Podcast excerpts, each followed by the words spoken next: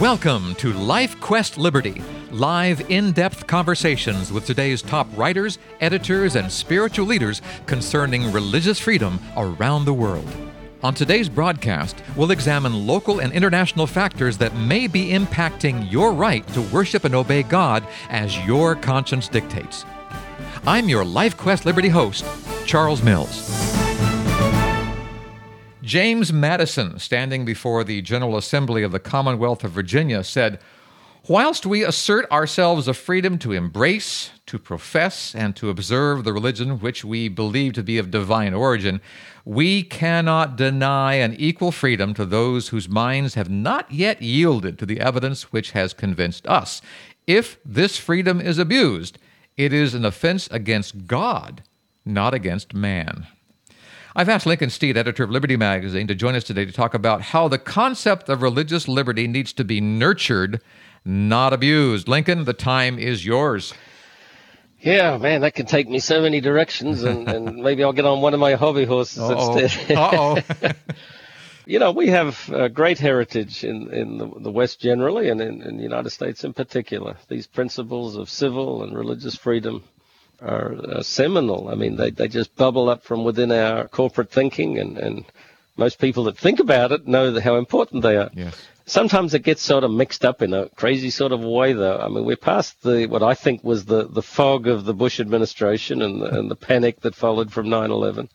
But as you remember, in part of the the militaristic follow-on to that, there was this naive view that we were, were projecting American values, which, uh, whether it's America or England or whoever was so inclined in the past, the idea that you can spread your value by the point of the sword, I think, is a fallacy. It's the tragic fallacy. Yeah.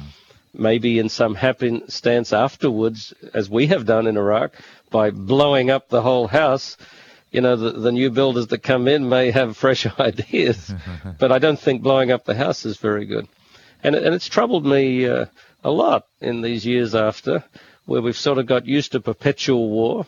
Iraq is theoretically wound down, but as I remember, there's still something like 40, 50,000 soldiers there. So it's, it's, it's more terminology than real absence of military uh, activity. And, and of course, Afghanistan continues. But more than that, many people don't understand the reach of our military uh, vision. There are 1,000 U.S. bases around the world. I have to say, Lincoln, the leaders, the military leaders are saying, you know, we're not there to be aggressors. We're there to protect ourselves. If we're not there, we're going to be surrounded and overwhelmed by these people. So we're there to protect ourselves. I'm not trying to push pacifism per se. I mean, pacifism has a very biblical uh, basis, but you know that's not the thing. They're, legitimate self-interest. But I think just it doesn't hurt because it's seldom done to sort of sit up, take stock, and, and think. You know, we say that we're for freedom and self-determination and, and in religious freedom. Uh, the conscience is sovereign. People can choose as they want. But we've sort of got our heavy hand all around the world. I mean, there's true. no way with with a thousand military bases that that we're as disinterested as we say. There's not a, not a thousand countries. Uh, there's been no country that's uh, ever had such a, a, global presence. Rome, of course, was smaller, but very aggressive in its day and, and, and violent and so on. We, I don't think we're in that league per se, but we're in danger of following that model where the legions were marching out and subduing and what area do we still have to conquer? How can we subdue the Middle East and all the rest In other words, if we have the capability, we're probably going to use it, is what you're saying. Absolutely. And there's something that's going on now that I think does have a little application to, if not freedom of religion, then freedom of thought and security of individual action. It's one thing to have a thousand bases. But what I read in foreign press more, and even you can get it in our press if you look for it, is that we more and more are depending on machines. Hmm. And one of the machines that we're using gratuitously, and, and I've read many articles that, that say this is the wave of the future, it will just get much more so, is these unmanned drones. Mm-hmm. And they have done something that had never been accomplished in the past. I'll step back a little and say something. I take afternoon meetings for church groups usually, mm-hmm. on weekends a lot. And uh, Seventh Adventists have an end time viewpoint, as do many other uh, Bible believing Christians. Mm-hmm. You can't ignore Revelation. I mean, it's true. It, it's it talks about the, the wrap up of history, mm-hmm. and we think that we're somewhat in that end time. We don't really know when the very final things will happen before Christ's kingdom. We don't know that. The dates are not clear. But I tell them, I said, one thing I can assure you that the world that you know is about to pass away. In many fronts in history, we're at a pivotal point. And this, uh, this introduction of unmanned drones that rain terror down on the skies anonymously because they're not visible. They float so high and quietly. It's a clear sky for most people. This has changed warfare already, and it will do more so quickly than anything that's happened in the last uh, I would say, the last thousand years. Mm. And I can include the atomic bomb on that. Mm. Because uh, now what it means is that the, the, United States, which is the preeminent power using them now, and, but we're naive to think that we're going to have the exclusive luxury for much longer. Mm-hmm. In fact, we're not exclusive now, but we're we're dominant. Yeah. Israel and and uh, to pluck one out of thin air, as well as England and other countries, they have drone uh, fleets. But the U.S. is doing it on a massive scale, over not just war areas, but over most countries of interest to them. Hmm. I think we, we touched on it in an earlier program, but I'll repeat it that as recently as this year, the uh, Defense Authorization Act, which is a routine thing overall, but it, it stated in there that the war on terror, which just is another way of saying military operation, ongoing military operations, now includes the entire globe including the United States. So they broadened it. It's everywhere. and, and then they said things like uh, even U.S. citizens can be detained and, and targeted in that war on terror.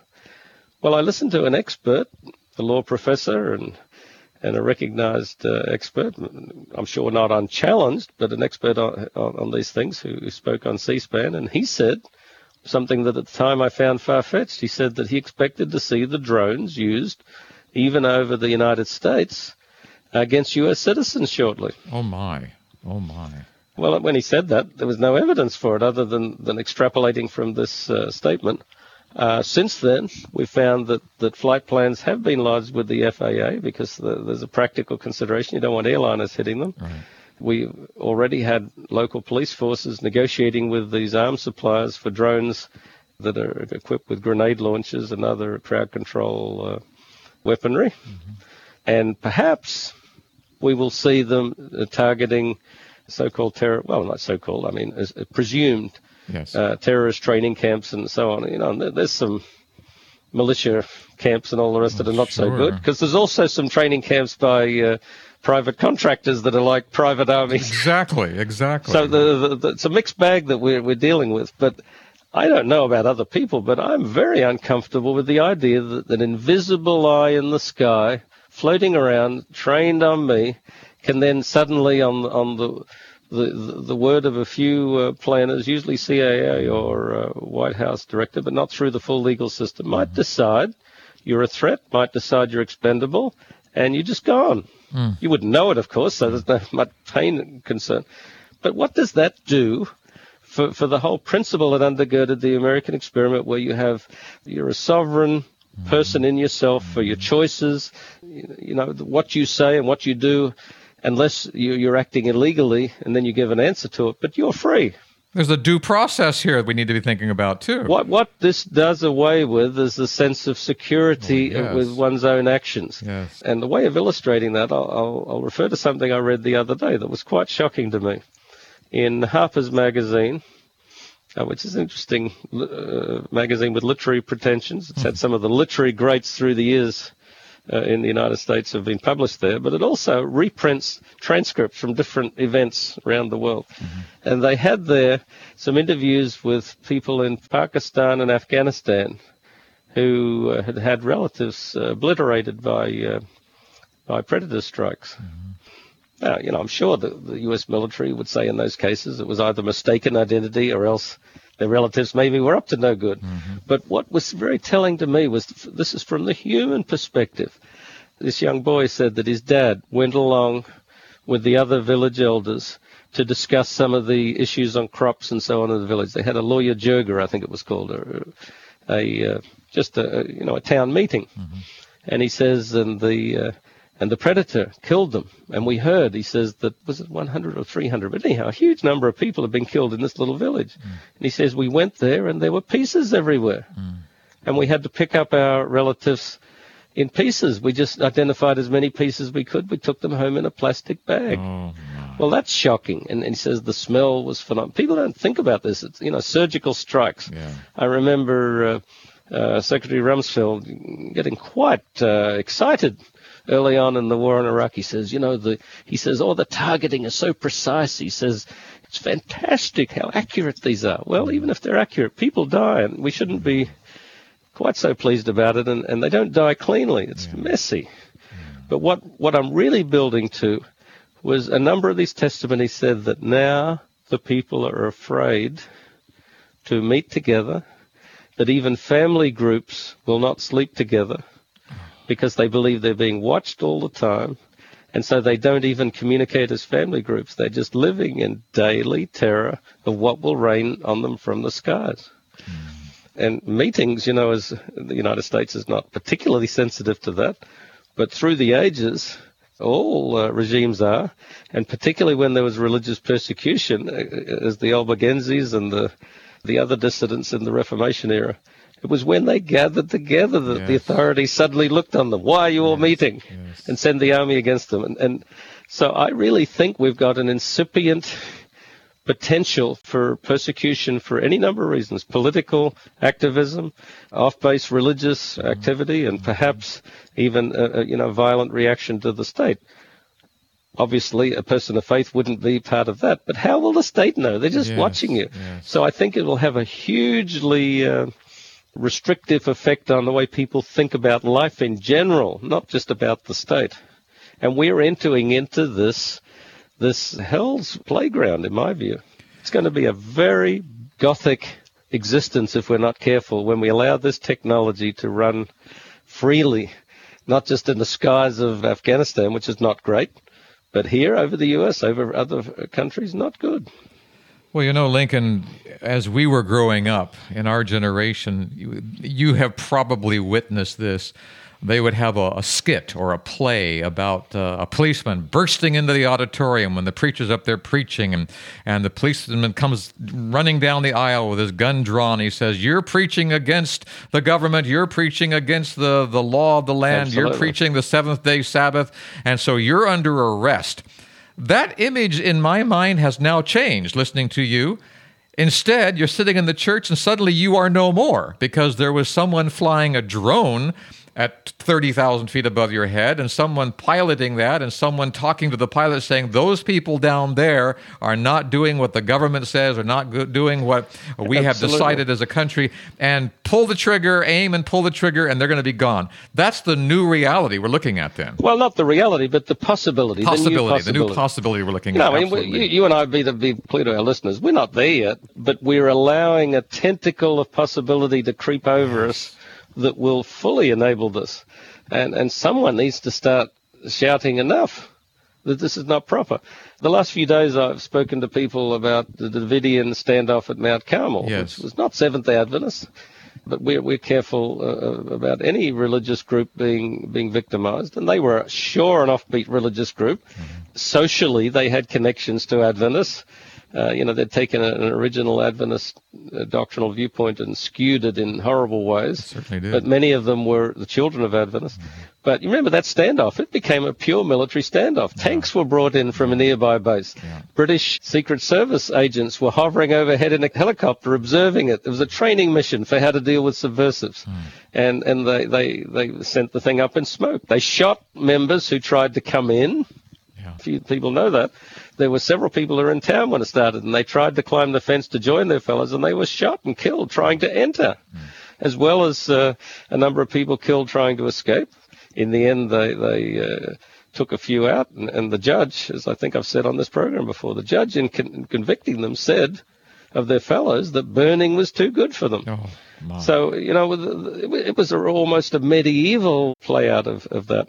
But what would happen today? I, I almost guarantee you that, that there would be Hellfire missiles that would be dealing with them. They wouldn't bring the tanks in. It would be something anonymous from the sky. yeah, we are in a different thing. And what we need to be aware of, a lot of people think, as you just said, that, that you know, they would, they would be watching very closely whether you have this particular idea or, or versus your neighbor who may or may not, that you would be brought to account for it, you might be arrested and so on. That could happen. But I think in a major confrontation, it's more like what we've already seen in, in Russia and uh, Cambodia, where whole categories of people mm-hmm. are seen as suspicious and are dealt with summarily.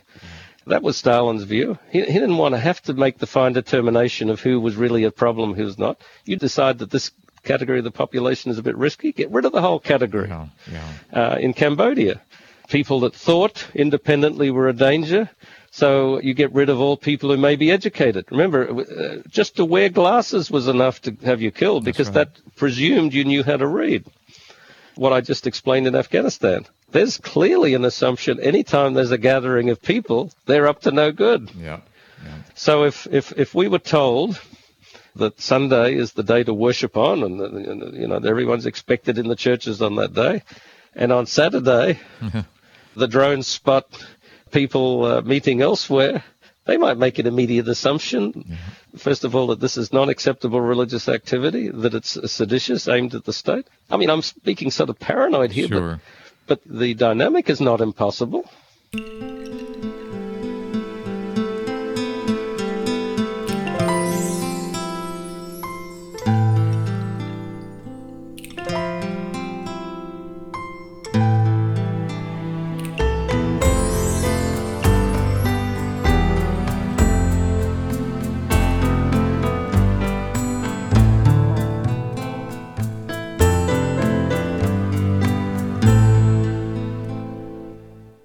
We're talking with Lincoln Steed today, editor of Liberty Magazine. Our show is about, well, some possibilities that uh, we need to look at. And listener, if you think we're trying to scare you, you're right. We're trying. Yes. To, we're trying to say that you know we need to watch. We need to guard this stuff because the the price for not guarding it is pretty hefty. Wouldn't you say, Lincoln? Well, yeah. I mean, this is paranoid I mean, I don't believe it's paranoid, but I mean, it sounds sort of paranoid yeah. because it's not based on what's happening now. Yeah.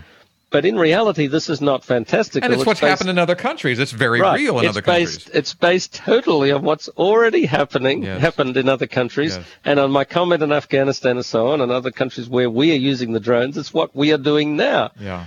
I thought I gave a reasonable explanation as that there's a conscious effort to broaden it to here. So yeah. it's an extrapolation that's not illogical, even though it's frightening. Yeah. Uh, it's not inevitable, though if we have a, a sensibility against it and, and, people raise their voices, no, it won't happen here. I do believe in Bible prophecy, but I've told people before. I said, for example, Revelation 13, by uh, many people's interpretation, speaks to the United States, which is a lamb-like power mm-hmm. that benignly protects freedom, but at some point becomes dragon-like, mm-hmm. more aggressive and requiring a certain religious behavior. Mm-hmm. Well, you know, that is what it is. But I've told people, I said, if you see some evidence say that the United States is heading toward that, we should speak out and stop it because even though it's it's said that it will happen one day, it doesn't have to happen now. That's right. That's right. You know, we, th- th- there's always hope, and, and you remember even Nineveh. That, that God said was mm-hmm. dedicated to destruction. He told Jonah there, go tell them 40 days it's going to be, be destroyed. It wasn't destroyed because the people reacted. They repented in sackcloth and they asked for God's mercy, and He showed it some things on the end of time, it's because of foreknowledge, they will happen. But it's not determinism. Mm. And, and, and we, we do control our destiny. And I think the United States, particularly, that has stood out in such a special way for religious freedom, mm-hmm. made such a high claim of defending it, that, that it's very important that we hold it to that account, that we put it into practice and, and, and fight vigorously against any decline of that, that claim, even as it might fulfill prophecy, because it doesn't have to happen now. All right. Well, that brings us to what I want to uh, cover in the last uh, eight minutes of our program. You say the people reacted in Nineveh. How do we do that, Lincoln? How do we react? What do we do? Give us some practical tips here. Well, it can be practical, but there's no prescription that can be imposed on other people. Uh-huh. I'll give an example that comes to mind from my father. He he headed the temperance department of the Seventh Adventist Church for many years. Yes. And and one of our positions was against uh, tobacco. and he uh, led out in, in, many educational programs on tobacco uh, illnesses and risks and all the rest. Ran five-day plans to stop smoking, but he said many times that the answer was not forcing legislative action uh, on the national level, which they did. Remember, in the end, yes. they fined the tobacco companies. Yes. But that's not what stopped people from smoking. It was an educational process where we communicated to a critical mass of people mm. where they took it to heart that no, they were not going to smoke. It was not good for them. And the tipping point came when most people thought that it was foolish, uh, unhealthy, antisocial to be smoking. And from that point on, clearly, I, I think we're at this point in the, in the, United States where it's not really a great thing to smoke in society. Right, you show right. you're sort of a, a, an underclass, mm-hmm. stubborn sort of person who's really forced out the back of the business to smoke there near the near the dump. You know, yes, I yes. see it all the time. Oh yes, and so the same with what we're talking about here. We can't force legislators to, to do something that'll save us all from ourselves. We have to change our attitude. Mm. Uh, I used to meet with the religious uh, liberty people from many churches. In fact, I still do. And many times I've heard them pray a, a wonderful prayer, but a prayer that you need to be careful of. They would pray that God would heal this nation. Hmm. He does need to heal the nation, but we need to beware of sort of corporate, especially government-led uh, uh moral regeneration. yes, yes. Uh, you know that that's actually goes straight to persecution. Mm. But if throughout the country, as there was in the Great Awakening, there was a great awakening just before the American uh, Civil War, and then there was another religious revival in the mid 1800s where, where through a long train of process, a large proportion of the country were forced back to biblical basics, studied the Bible for themselves again, re-examined themselves spiritually, and and were were greatly refreshed. And that refreshing spread through society and gave it an incredible dynamism. We need that again, I believe. Yes uh, something to counter what the religious right are always moaning on about the, the undeniable secularity of a country that, because we're, we're moving into the technological era and, and, and the Cold War and other things have made them cynical. I mean, that is what it is. But the counter to it is not to argue it down. It's for people to become spiritually energized and to move the critical mass of the country back to that sort of a, of a characteristic and not just give it up as we, we in essence mm. have before. And that spiritual energizing you're talking about can be as simple as standing up and saying, hey, that's not right. You shouldn't do that. The government should not do that. That is wrong. Oh, you are not going to work on Saturday? Well, look at that. The company has to make some adjustments here. We're going to make some laws for this. I think that the greatest element that we can bring to this fight is our involvement in it, is our words, is our opinion, the, what we post on Facebook, what we say on our blog, what we say when we stand up at meetings in our local governments, what we say when we stand before the school board, what we say in church. If someone hears us defending the religious freedom of others, that movement is carried forward. Am I on the right track here? Absolutely. On a lot of what we do with religious liberty, we're defending people in the workplace. And it troubles me at times that the argument devolves to a legal one. Yeah. I mean, it's not that we can't use the laws, but the argument should be it's not right for me to do this. My yeah. conscience is moved yes, by this. Yeah. And yes, more people need to stand up. You know, it's a little before my era, but I've read plenty about the McCarthy era where there were Reds under every bed. Yes, yes. There were a few more than people realize, but they were of little harm to the U.S but you know they, they nearly brought down the whole social structure in in the red baiting scare. Mm-hmm. Uh, but it ended, you know, when it ended, Someone said, "Have you no shame?" no shame. That's right. shame, shame. Uh, it's time that we said, you know, even on this gay marriage thing, it's not going to be the, the total answer, but an awful lot of religious people are, are, are reduced to religious invective and then are trying all sorts of legal things. Why don't they just say this is shameful yeah. for our society? Yeah uh, rather than picking on the people, but feeling a sense of corporate dislocation. This this goes against my spiritual sensibility. I feel tainted by it. We need to act better. And we seem to believe that our voice is not one that will be heard. And you and I have talked about this before that a letter to a congressman or to a senator, a letter sent to a representative, gets read by someone, and it is included. It is included in the dialogue and in the opinion of the people to whom it was sent. It's pretty amazing what one voice can do. Absolutely. Oh, I mean that's a very good point you bring up. If, you, if uh, listeners, if you have a burden on anything to do with religious liberty and moral issues and so on, write to your senator, write to your congressman. Charles is right. There are staffers that that's their job. They're not in the business of ignoring that. No. I mean, it may not change their mind. I mean, I can't guarantee you that, but it will be read, it will be processed. And it's surprising often how few of those letters uh, uh of input to the legislator it takes to really change things. Because most people don't write, most people don't call.